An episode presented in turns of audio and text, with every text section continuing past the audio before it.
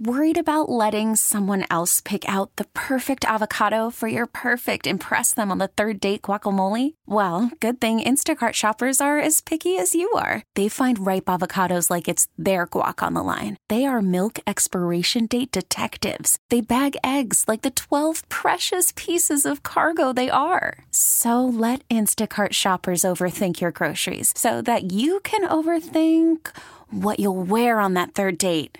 Download the Instacart app to get free delivery on your first three orders while supplies last. Minimum $10 per order, additional term supply.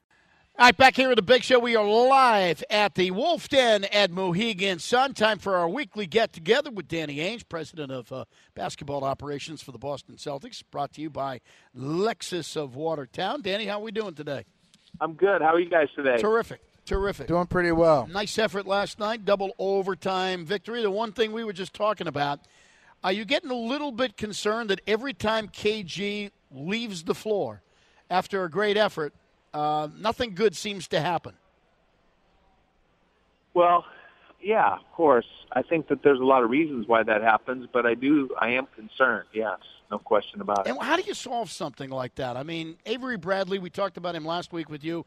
Obviously, he's going to give you pressure in the backcourt, a little bit more defense or whatever. But the, the, the thing that's amazing is teams seem to feast on you after KG leaves the game. 14 point lead, third quarter last night. It seemed to be four, just like that. And you know what that means minutes so Doc's got tough decisions to make every now. How do you solve that? Well, I think that other guys have to step up, and um, I think right now that often it's not always the case. I mean, KG's a really good player. We know that he knows how to play. He, he's uh, the leader of our defense and so forth. But there's many times where we've played better when KG's gone out, but it, it's been a pattern of this, uh, losing leads and so forth. But I think more than anything is the effort goes with KG to the bench. And I think that that can't happen. You know, there has to be more energy for from younger players and more, you know, there's going to be mistakes and you can't do what KG does, but um, our life has to be better. Our energy level has to be better. The players that remain on the court have to be better they have to play at the same level they were playing when KG was with them. And, and I, I've sensed a little bit of, of pacing ourselves and and effort level dropping when KG leaves at uh, as well. And that's just something that if that happens, you know, we have no chance. And I was gonna. You may have just answered it because you said there are a number of reasons it happens. Uh, that's one of the reasons. Effort. Is there anything else, or does that encompass everything? Well, I mean, you know, I don't want to. I'm not trying to make light of the fact that KG's really good, and you know that's that's the way it is with a lot of teams. When you when your best player sits, you're never as good, but you have to you have to hold down the fort more often than we are. I mean, there have there has been games where where we have been able to increase leads and so forth, but we're just not as consistent. And and again, I I think it's just effort, um, and not not just effort, but concentration, focus, making fewer mistakes. I mean, it's not just um, guys trying. I, I believe our guys are trying, um, yeah. but there's more confusion and there's more mistakes when KG's not out there, and that's what we have to shore up.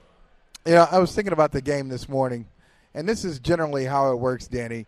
You know, a double overtime games, or even go back in Celtics history, the, the great triple overtime game in the finals – you know, coaches are usually uh, talking about it afterward and they're saying, wow, we made so many mistakes. And then after a while, when a little time passes, those games, those mistake games, become classic games. I'm not saying this is a classic, but did you see more mistakes in the game last night, or did you walk away saying, that was really a good basketball game where, where neither team really wanted to give in?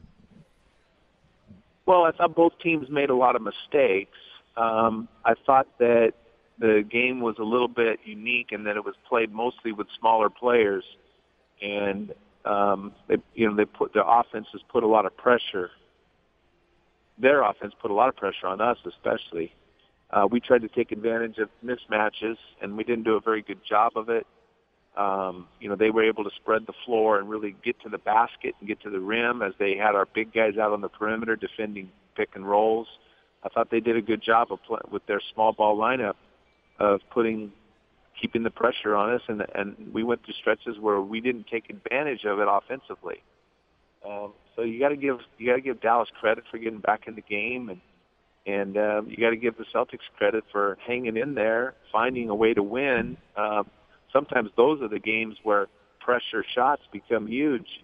You know, you start the momentum's going the other direction, and and they're making lay-ins, and you know you got to be able to make those shots. And uh, KG and Paul and Rondo, you know, they squeezed in enough shots. Yeah, no question. It was a, a, a gutsy game. It was a bizarre game, though. Um, you guys forced like 26 turnovers or whatever. More. Yeah, there were yeah. 28 or something. There were had so many open shots, good opportunities that you couldn't capitalize in during the uh, during the course of the game. It was just one of those weird games. Strange. Well, it, it it kept us on the edge of our seats. I no that. question. Yeah, no question. Hey, getting back to the uh, the, the KG thing, because I know you, you were talking about when you take your best player or one of your best players, certainly your best defensive player like that, off the floor, you, you're going to drop down your, your play a little bit, and other guys have to pick it up a little bit. But this one's kind of unique in that the goal is to keep him within a certain minutes range so that you can make sure he's healthy and rested and in great shape for for the playoffs. That's why I'm wondering, you know, do you, is it too early to start thinking now about maybe with the trading deadline coming up here in February that you might have to add something, you might have to do something to to alter what you've got out there in the in, in the floor when he's out? Well, we're always looking to help to upgrade our team. I mean, that's just a given.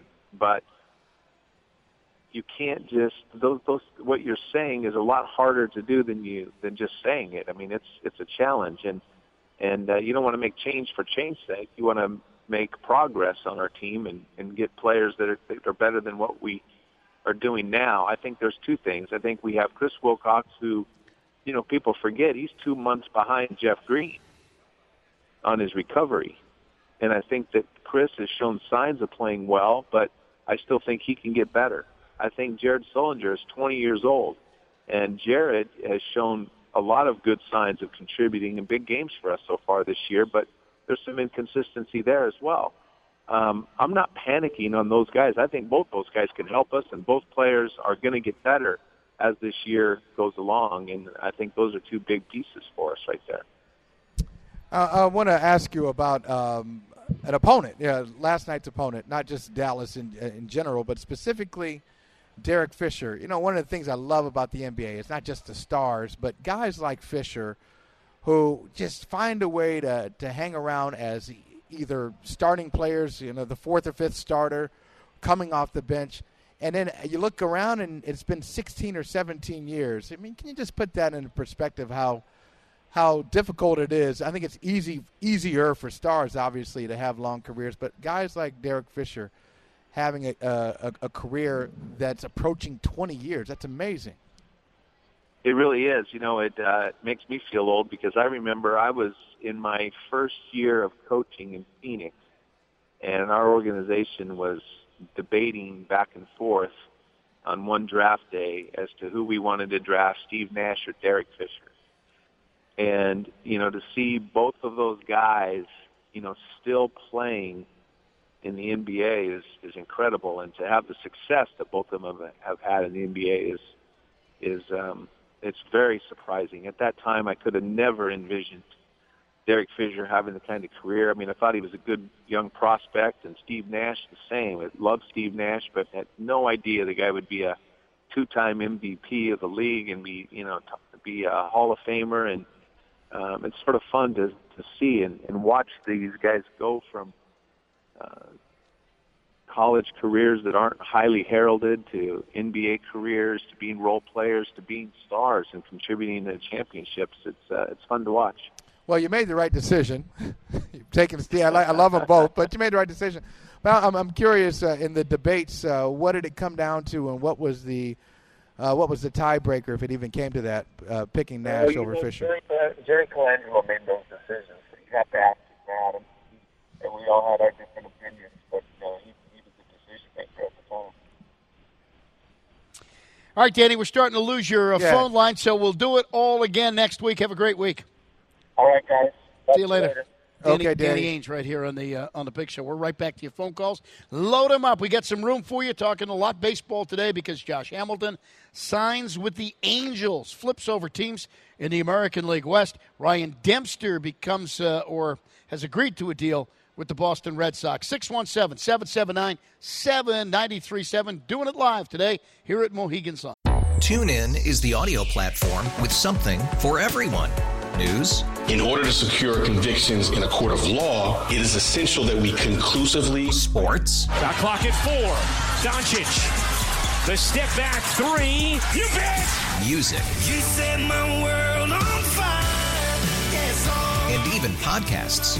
Whatever you love, hear it right here on TuneIn. Go to tunein.com or download the TuneIn app to start listening.